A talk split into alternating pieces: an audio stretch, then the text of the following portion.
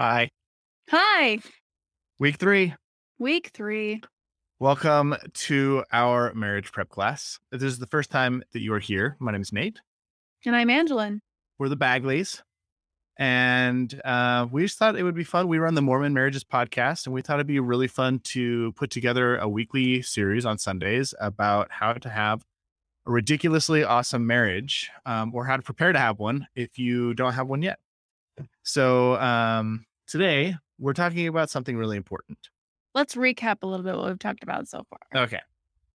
just because it kind of correlates with what we're talking about today. So, last week we talked about the growth ecosystem and mm-hmm. purpose of marriage and how if you if you have the purpose of your marriage be happiness that's kind of setting yourself up for failure and we talked about the purpose of marriage being growth and if you have this growth mentality then it it makes you partners instead of adversaries if you didn't watch that we'd recommend going back and watching it it It's a good, it's a it was good lesson, fantastic if and I do say so myself. it's one of our favorite topics to talk about. And this week is our second favorite topic to talk about, which goes right along with what we talked about last week. And uh, this week, we're going to talk about the foundation for which to build your marriage. So, purpose of marriage is growth. And now we're going to talk about a really sure foundation that can help your marriage survive really any trial that it comes to.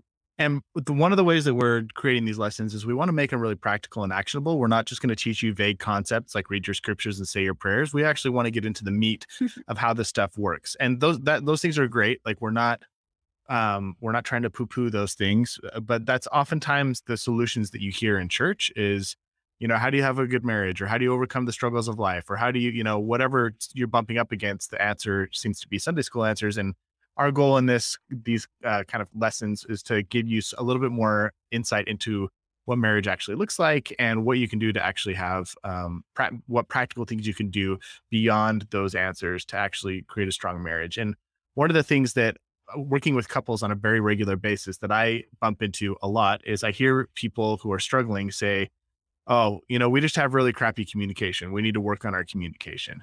It's like the number one thing that I hear couples say when they're struggling or when they're not, when they don't have the type of relationship that they want to have. I need to work on my communication.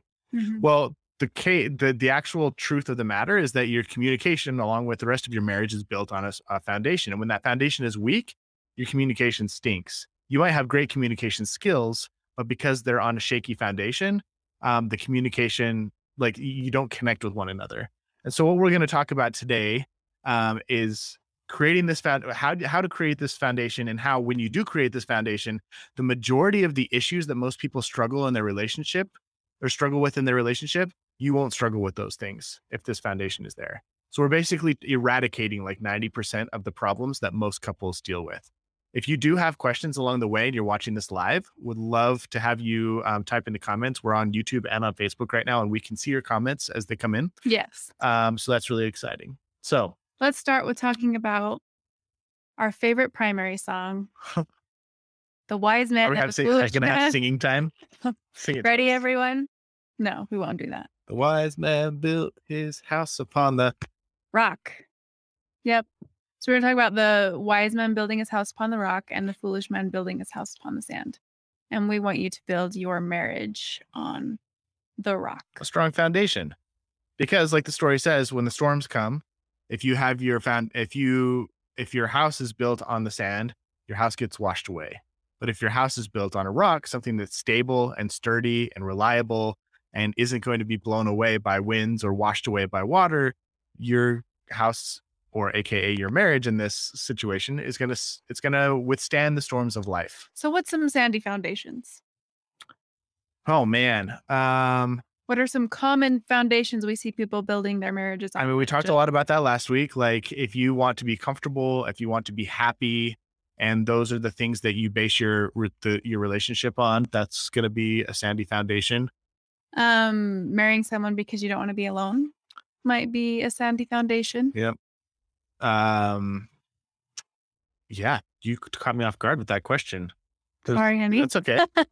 There's lots of sandy foundations. right. Um, but the the there's really interesting relationship research out there that talks about what a strong foundation is.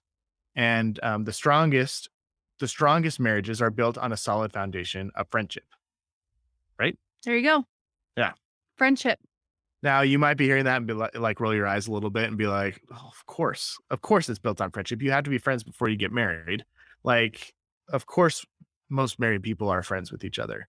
But I, in this lesson, really, we, we really want to like narrow friendship down and really define it and tell you exactly like friendship consists of three pillars, three specific things. And if those pillars are strong, your friendship is strong. And if those pillars are weak, your friendship is weak. And if your friendship is weak, your marriage is weak. So those three pillars are, do you want to say them? I know you. I like you. And I have your back. I know you, I like you, and I have your back. And so today we're going to talk about all three of those pillars. Should we pop that up there? It's like, okay, you talk, I'll type. Okay. So I know you, I like you, and I have your back. And that may seem really simple, but again, it's something that by small and simple things or great things brought to pass. And when you can master these, I know you, I like you, I have your back, then you're going to be solid with it doesn't mean you're not going to have hard times and you're not going to have the peaks and valleys like we talked about before, but you'll be able to manage them. And if you bump into issues, you'll be able to say, okay, which of our three pillars are struggling right now? Mhm. If we're bumping into this specific challenge, is our I know you struggling? Is our I like you struggling? Or is I I have your back struggling? So let's dive in. Let's talk about I know you. I know you. So the I know you pillar is more than just like I know your favorite color.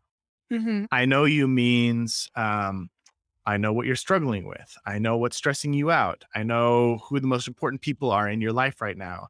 I know what brings you joy. If I were to be given 50 bucks and given the assignment of going out and buying you a gift, I would know exactly what to get you.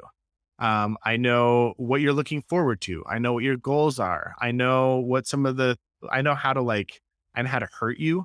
I also know how to build you up and make you feel really strong and happy and um, lucky to be part of this relationship. What else would you add to, to I know you? Well, I would just say that this is something that a lot of people in dating relationships have down. Oh, this is like the funnest part of This is the funnest part of the dating relationship is really diving deep, getting to know your partner. It's exciting to get to know. And again, we said not just your favorite color, but those are that's part of it. Like the other day we were asking each other questions. I asked you what your favorite candy bar was. You know, just just little simple things like that. And when you're in a dating relationship, that's the most exciting part about it. They're one of the most exciting parts. one of the most exciting parts about it. There's this person that that has lived this whole life before they even met you, and there's so much to discover and so much to learn about them.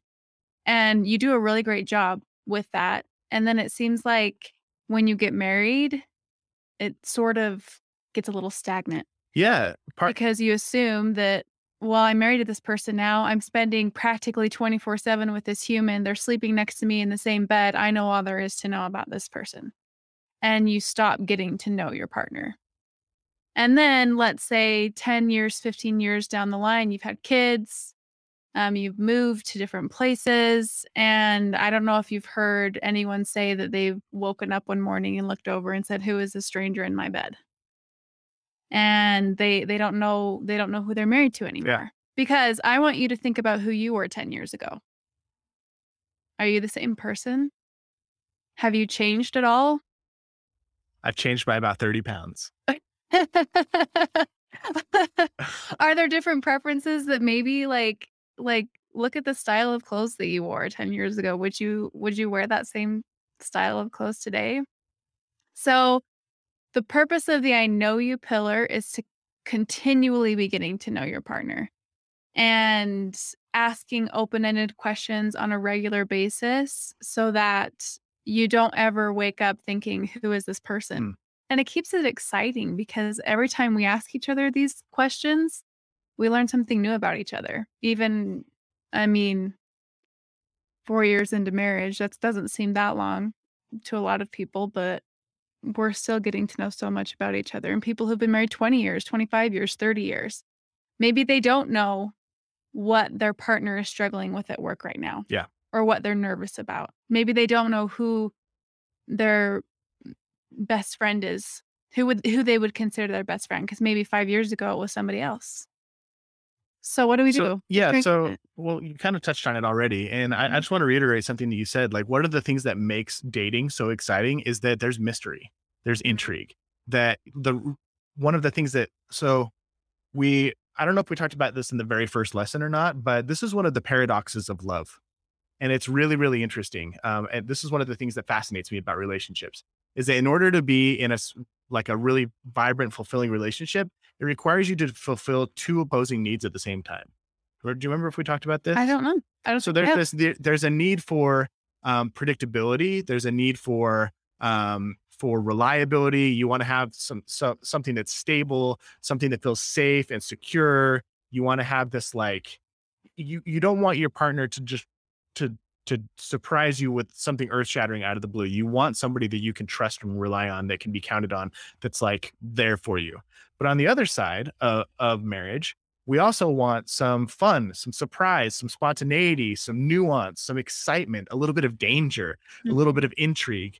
And when you're dating somebody, when you're first getting to know somebody, um, mystery and curiosity breeds that desire and breeds that intrigue. And so, one of the most fun things about when you start dating is that you do get sucked into this, like, oh, this is this person has all these like mysterious facets and, and interesting Mhm. things that I can learn about them, and, and they they become like a puzzle that you kind of get to solve, and that can be like a really fun experience. And it, it really is easy when once you get married to become comfortable and complacent and realize and, and just kind of assume that your partner's not changing. Their preferences aren't changing. Their life experiences are pretty much the same. And the thing that happens to us in life is that change happens gradually. And so it requires you to keep a pulse on who your partner is and who they're be constantly becoming, who they're evolving into. And so um, Angela mentioned basically the way to make sure that your I know you is strong is um, to ask your partner open ended questions.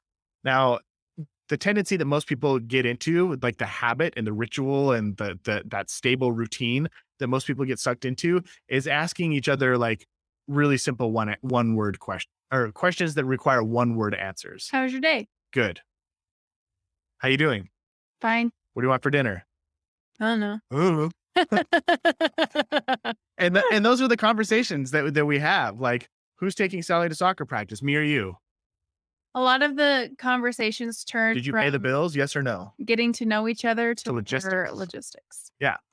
And so one of the one of the ways that we um that you that you need to keep so if you think of if you think of your partner as like a world, you know, and and if you want to get to know that world, you need to um a, a really great great way to do that is eh, like if they're a world you want to you have a map to it that helps you understand the world better. hmm Does that make sense? And if you go back like 10, 15, I don't know if you guys remember this, but do you type in the chat if you remember um what's it called?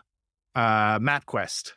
Who remembers MapQuest? Where you'd like type the address that you wanted to go to and um that they would give you like you'd get instructions and you'd print them out on your printer and you'd drive to like the location with your friends and you'd have a stack of 20 pages of paper and you'd have to pull over every 10 minutes to make sure that you were still on track to look at your paper and keep driving hmm like that was the way that we got around and kind of like understood the world back when we were younger. And then what happened is smartphones came out and you get things like Google Maps. That has like satellite terrain. Yeah, like you can turn on the satellite view and you can zoom in and see trees and mailboxes and you can go all the way down to street view and the detail of the map is much much um it's it's oh, Oh, MapQuest MapQuest. uh, the detail of the map is much higher. And when the detail is higher, you, you it's way easier to get around and it's way easier to become familiar with your surroundings and to discover things that you never even really knew. And the goal here by asking these open-ended questions is to basically get the satellite view of your partner's world, like to really understand in great detail what's going on in their life, in their head, in their heart, and that will help you stay close and it will help you avoid roommate syndrome. Um, one of like you don't want to wake up one day married to a stranger Mhm. and it happens to a lot of people and in, in large part it's because people get caught up in logistics and stop trying to get to know their partner so what's our favorite tool to help people ask each other open-ended questions So, um, this whole love map concept is really big with the Gottman Institute. Mhm. The- It's in their book, the Seven Principles for Making Marriage Work. and they have an app called Card Decks, and it looks like the oh, well, it looks like this. And If you just go on the App Yeah. Store and type in Gottman and- card decks. It will pull it up. You can download it. It's got hundreds and hundreds of open-ended questions. It's got things like love maps, open ended questions, rituals of connection, opportunity, date questions, give appreciation, I feel, salsa. The salsa deck is probably better if you're a married couple. expressing empathy, great listening. So, what we do is whenever we're in the car and we are um, driving somewhere a long distance, we'll pull out these love map questions and we'll ask each other questions. How often are you surprised that you learned something new about me? all the time.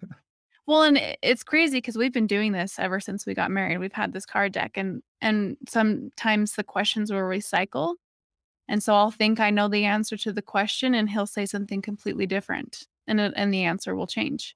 And I'm the fun thing about this is it's a really easy skill to practice when you're single. You can practice this with your friends. You can practice this with your family. Just asking open ended questions that really make someone think. Let's maybe pull up some examples. Great. What do you need right now in a friend? Great question. You know, instead of just saying, like, who are your friends? One of these questions, literally one of these questions can turn into a 20 minute, 30 minute, one hour conversation. Right. And oftentimes we only ask each other two or three questions. What things are missing in your life? How have you changed in the last year? Have your goals in life changed recently? What are some of your life dreams? So they're just really awesome questions and will be a great tool for you. So, Gottman card deck. Yep. I will look up, great. or maybe Ange can look up a link right now and we can drop it in the comments. Um, will you just search for it right here? Sure. And uh, Adriel asked a great question. Let me actually put that up on the screen. Really well, you can type that out. His question basically said, "Is it good to pursue separate hobbies or separate interests to create more of that pendulum swing?" And I would say yes, a thousand percent yes. Um, and we can we could do a whole lesson just on creating this dynamic. But the the most unhealthy relationships are, you know, we I talked about that pendulum that swings back and forth between um like did you find it? Yep. And I copied it. Oh, thanks. Mhm. Okay, I'm going to pe- post this in the comments. and I'll get back to uh, the question. Here we go. Okay. The link is in the comments. Okay, Pendulum. so Adriel, um, I'm going to put his question up here. He says, "Is there something to be said for intentionally creating distance or mystery by focusing on personal growth and hobbies, so that there's more of your partner to get to know?" Absolutely, 100. percent So there is a principle called enmeshment or codependency, where basically you um, your emotions and your identity is completely tied to that of your partner. Now, part of part of this pendulum, like this pendulum can represent multiple different things. Like you can have the need for novelty and, and surprise over here, and the need for safety and security over here. Or you can have the need for um, closeness and intimacy over here, and the need for independence over here. And if you spend too much time in the closeness and intimacy side, you're going to start to feel smothered. You're going to start to feel overwhelmed. You might start to get annoyed. But if you spend too much time over here with independence, you might start to feel lonely. You might want, you might really miss your partner. You might start to feel a little bit disconnected. And so you're going to be constantly swinging back and forth between these two pendulums of you want some novelty and excitement, but you also want some safety. So you're going to go on a fun and exciting date night, but then you're going to come home to the bed that you know that is like really safe and secure. You're going to go maybe um, pursue a hobby like rock climbing with your friends and that your partner might not be interested in. And then you're going to come home and you're going to make dinner and have dinner together. And so you're going to have this constant pendulum uh, swinging back and forth. And one of the things that I see a lot of couples struggle with is they think they have to do everything together. I think that's a big thing when you first get married. too. Yeah. Yeah. Yeah. So one of the best things that you can do to cultivate this dynamic of um, attraction and passion, like desire, you cannot desire something that you already have. And so one of the one of the ways to create more desire in your relationship is to have hobbies and activities that you do as an as a as an individual that your partner when they get to see you doing those things makes them go oh my gosh there's so much more of my husband or my wife that I have to discover here. So I would absolutely encourage you to pay attention to that pendulum in your life and in your and in your relationship and don't let the pendulum maybe like whether it's um whatever hobby or interest that you have don't let it consume you but let it be a part of your life that helps define who you are as an individual because you're both an individual and a couple. That's what we were talking about this yesterday on our walk is there's the me, Oops. the you, and the we. us. Yep. Yeah, the the me, the the me, the you, and the we when it comes to a relationship. And each of those dynamics is different. And it's really important to to maintain your individuality while also creating this together Yeah. dynamic. That was a really great question. So that was pillar number one is I know you. That's how you, if you strengthen that I know you pillar, you're it's one of the ways to combat roommate syndrome. It's one of the ways to combat that feeling that people have, you know, 20 years into the marriage where they go, oh my gosh, I'm married to a complete stranger. And it's one way to um, make sure that you just like keep keep a pulse on who your partner is and who they're becoming and stay connected to them. Mhm. Now the second pillar is I like you. I like you. it's important to like your partner, you guys Uh-huh. Who if you have ever i feel like the perfect example of a couple who has a really strong i know you and a really strong i have your back but a really weak i like you that most of us can relate to is woody and buzz from toy story Oh yeah, that's true. so Yep. um if you remember the original toy story movie you've got buzz and woody who are both toys they belong to the same community they uh, have the same owner andy and they know each other pretty well. Like they've spent enough time around each other to know each other and know how each other functions.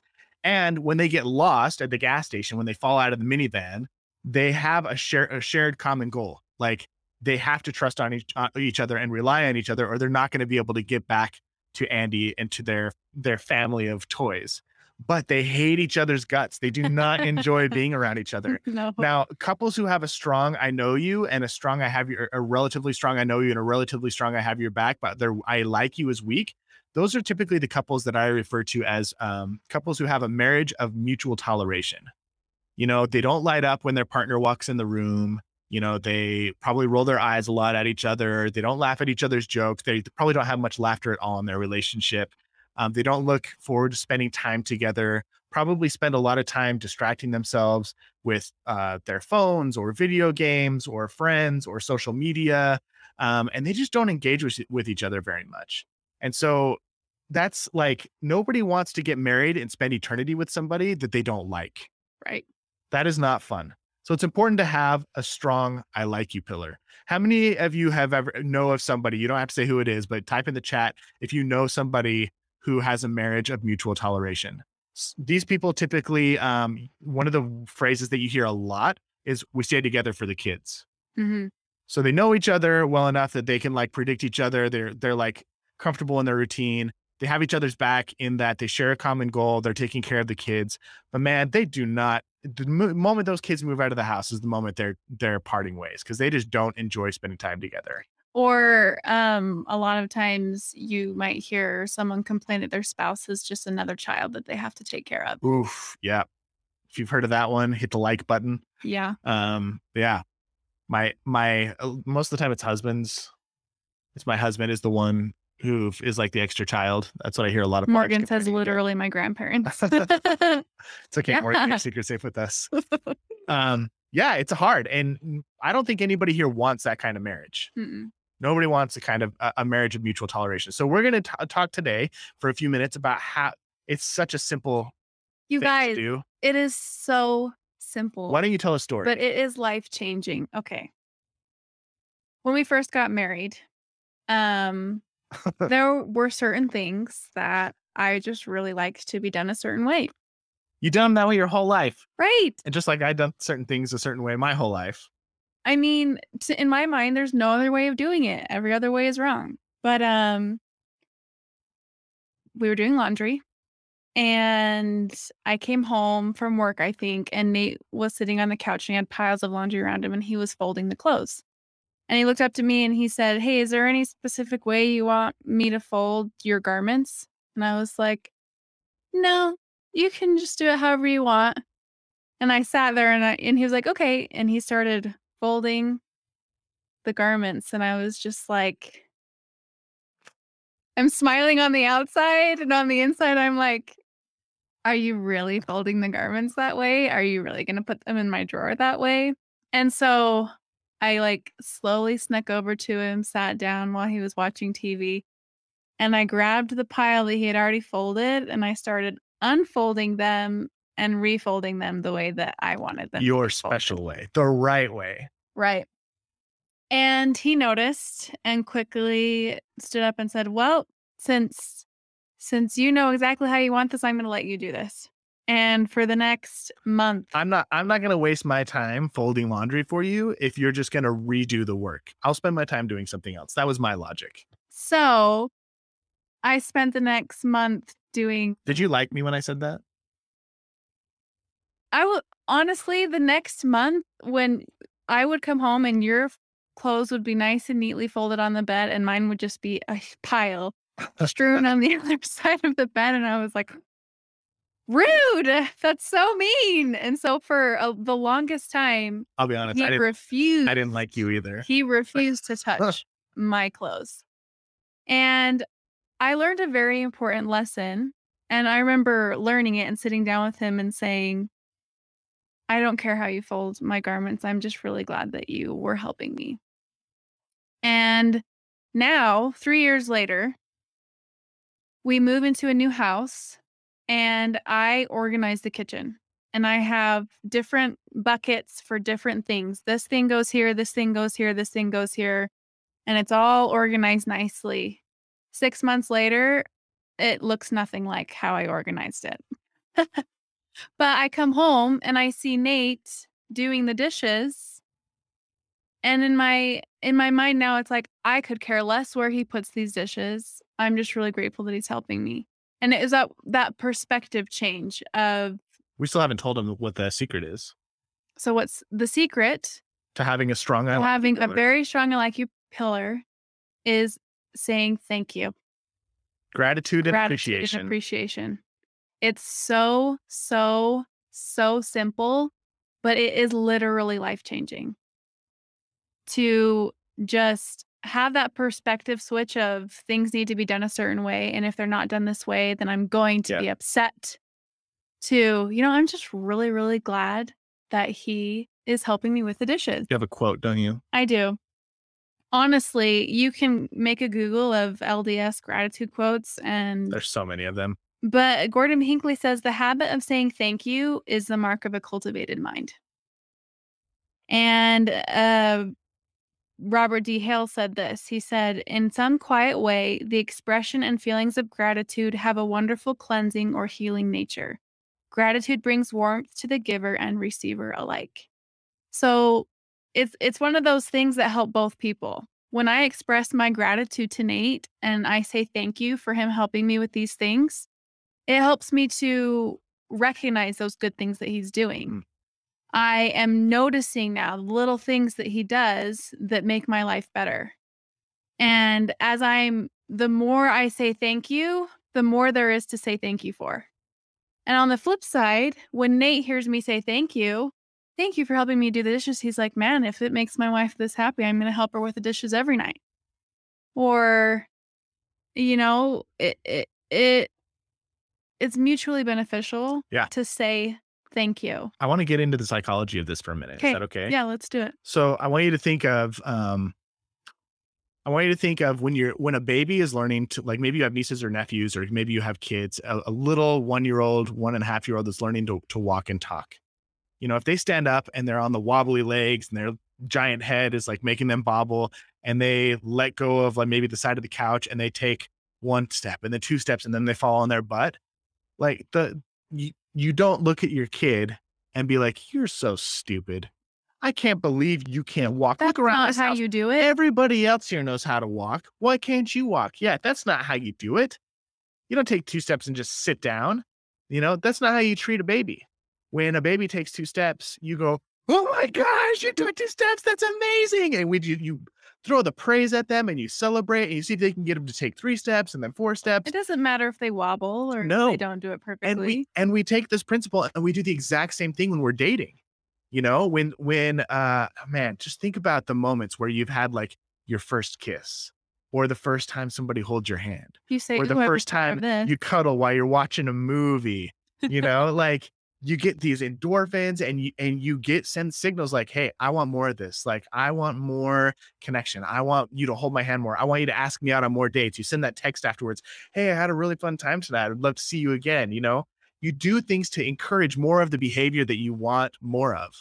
And and um, then when we get into re- in married, what happens to a lot of couples is they think they stop doing this and they think, oh, I'll just punish my partner for all the wrong things they're doing. I'll just like criticize them and tell them these are the ways that you're falling short, and these are the ways that you're making me, me miserable. And they're going to turn around and look at you and be like, thank you for telling me what a failure I am. Could you tell me more? Could you tell me more about that? Try harder. The ways that I'm weak and fallible and that I'm making you miserable so that I can work really hard to fix them. That's just not how humans work, but it's how oftentimes we approach relationships. So the reason gratitude is so powerful is exactly what Angela was saying. Psychologically, it's like just relationally, it's really nice to hear compliments and it's feel makes you feel good to to give them.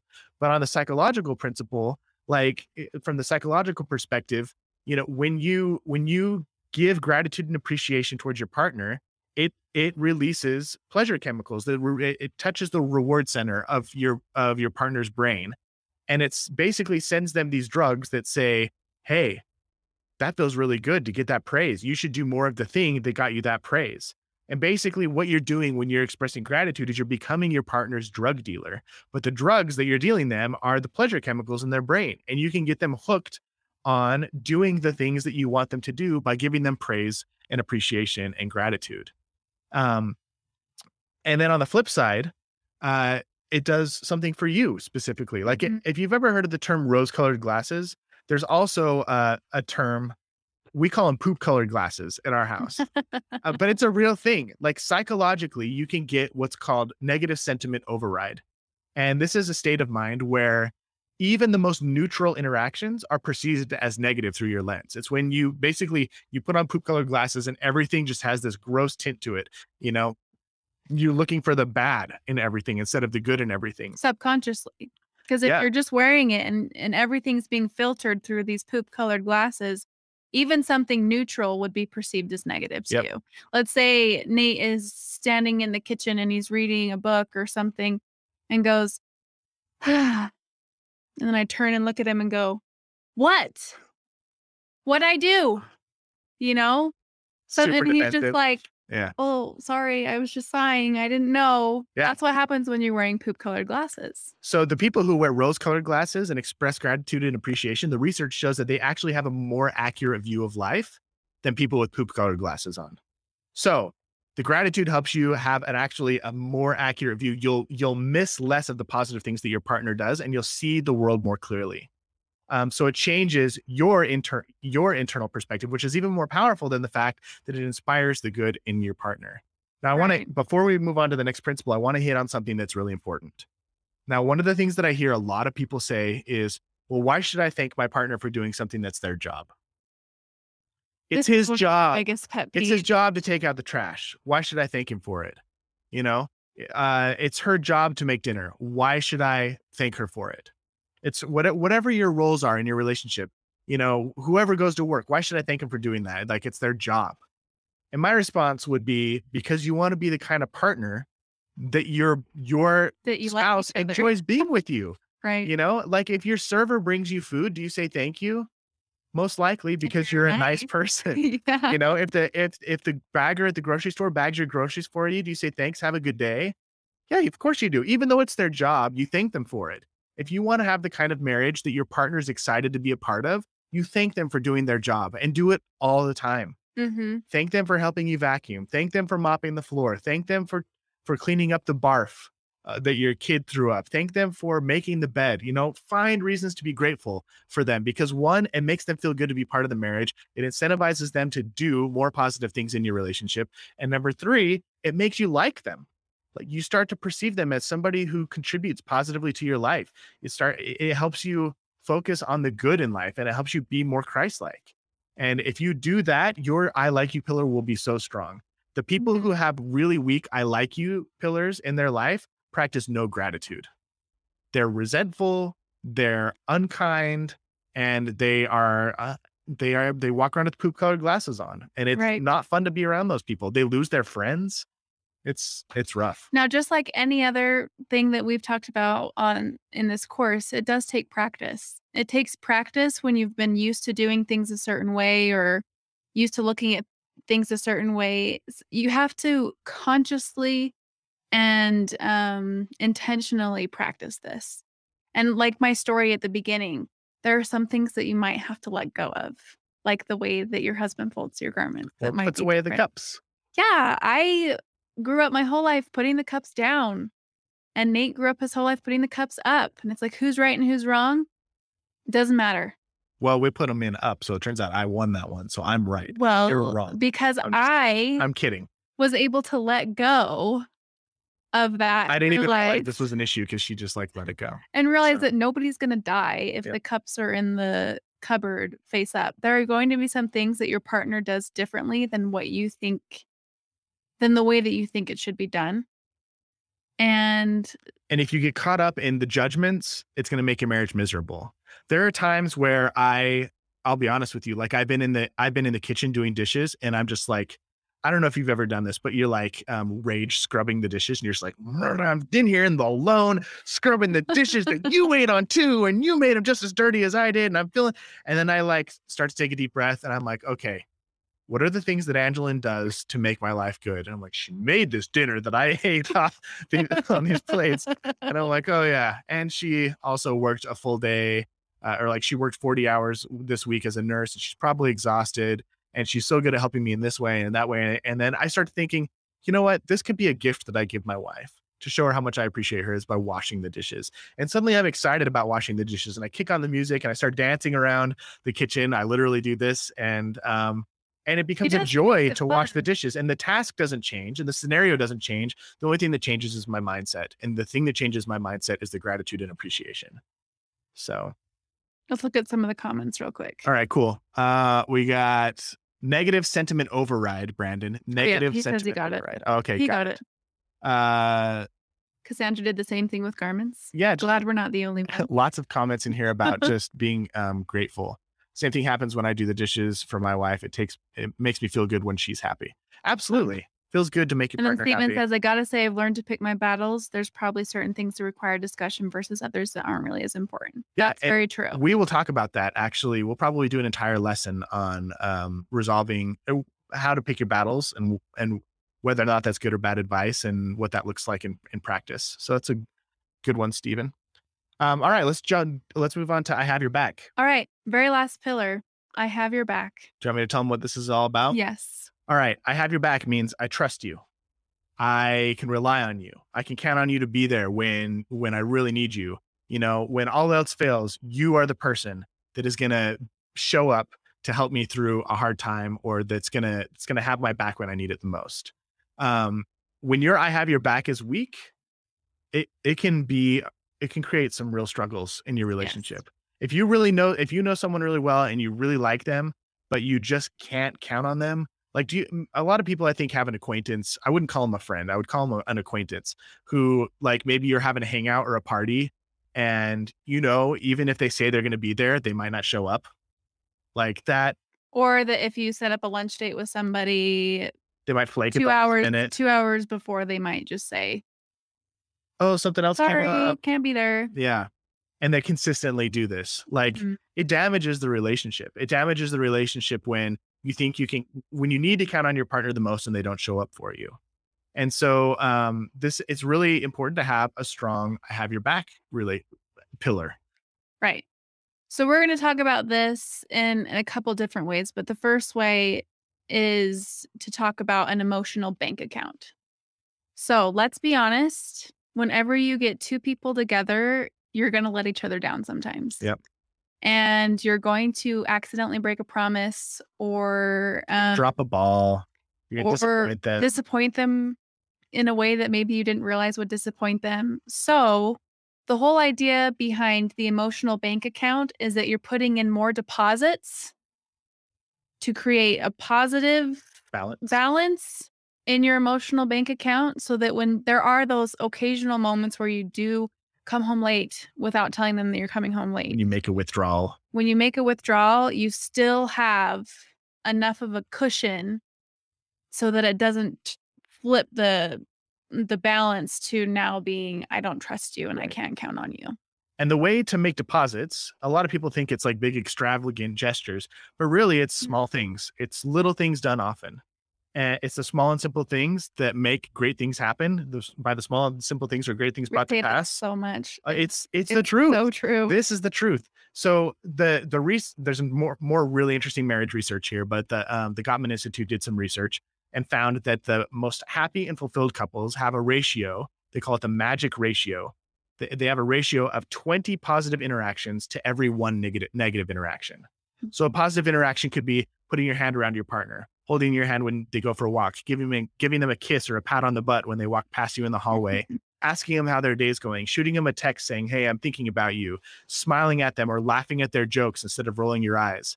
Um, you know, there's a, million little things that you can do to make a teeny tiny little deposit, a couple cents here and a couple cents there, that adds up over time.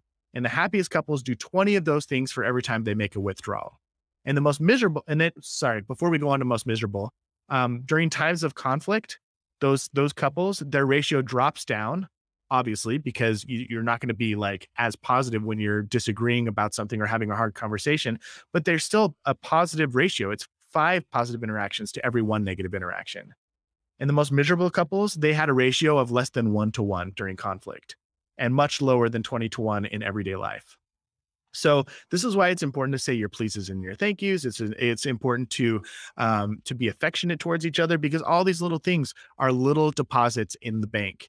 And um, the more you there's this concept that um, that they use when talking about these these little deposits, and it's called turning towards your partner. And I want you to think about. Um, uh, I I've used the analogy of ping pong in the past, but ping pong feels competitive. Uh, did you ever, as a kid, play the game Keep It Up, where you have like a balloon and you try and keep it in the air? oh yeah. possible. Keep it from touching the ground. Yeah, yeah. You keep it Yeah. from touching touching the ground. Uh-huh. I want you to think about marriage as a game of keep it up. And you and your partner on a team, and your goal is to keep the balloon up as long as possible. And but you're not allowed to touch it two times in a row. All right. This is a weird analogy. But um, but I get where you're going with but you're hitting the balloon back and forth to each other basically. And the goal is to not let it hit the ground. And so when you turn towards your partner and make a bid for connection and say, Hey, it's going to be 70 degrees outside today. And if you're on your phone and you miss that that bid for connection, or if you just go ugh and roll your eyes and turn away from them, that balloon is going to hit the ground and the game is over. Now, the goal in marriage is to hit the, to hit the balloon back and forth to each other as long as possible without it ever hitting the ground. And so every time your partner makes a bid for connection, whether it's saying like, "Hey, it's going to be nice, we should go for a walk today."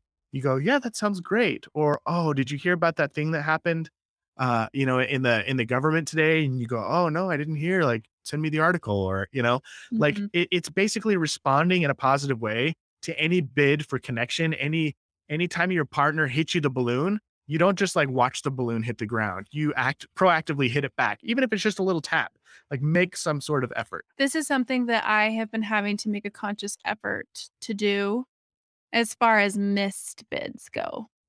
Um, I think Nate can attest to this.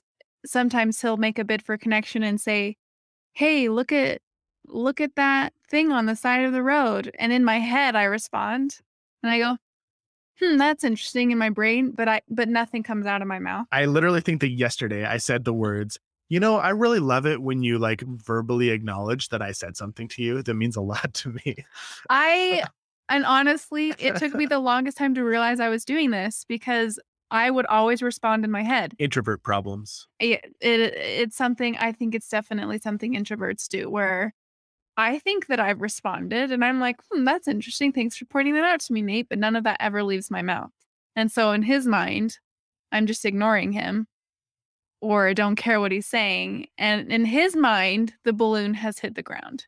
yeah So sometimes it does take a conscious effort to respond and turn towards your partner in that way. definitely. Another thing you can do to build your i have your back pillar is to consciously make it verbal promises to your partner and then keep them.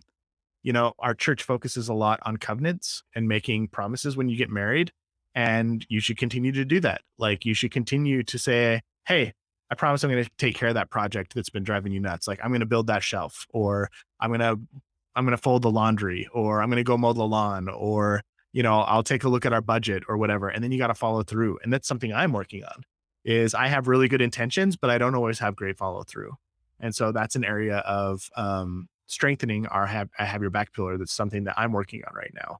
Um, so these three pillars all together comprise the foundation of your relationship. If one of these pillars starts to get weak, I want you to think about um, when people say they have communication issues. What they typically what they're saying is that their that their foundation of friendship is is weak. One of these pillars, at least one. weak. So I want to, if you're having a heated conversation about um, maybe overbearing in-laws, or maybe you're having a heated conversation about um, like a really great one that I heard this week from a couple is that uh, he's really spontaneous and creative, and they have conversations to decide how they're going to move, how they're going to approach things in their relationship.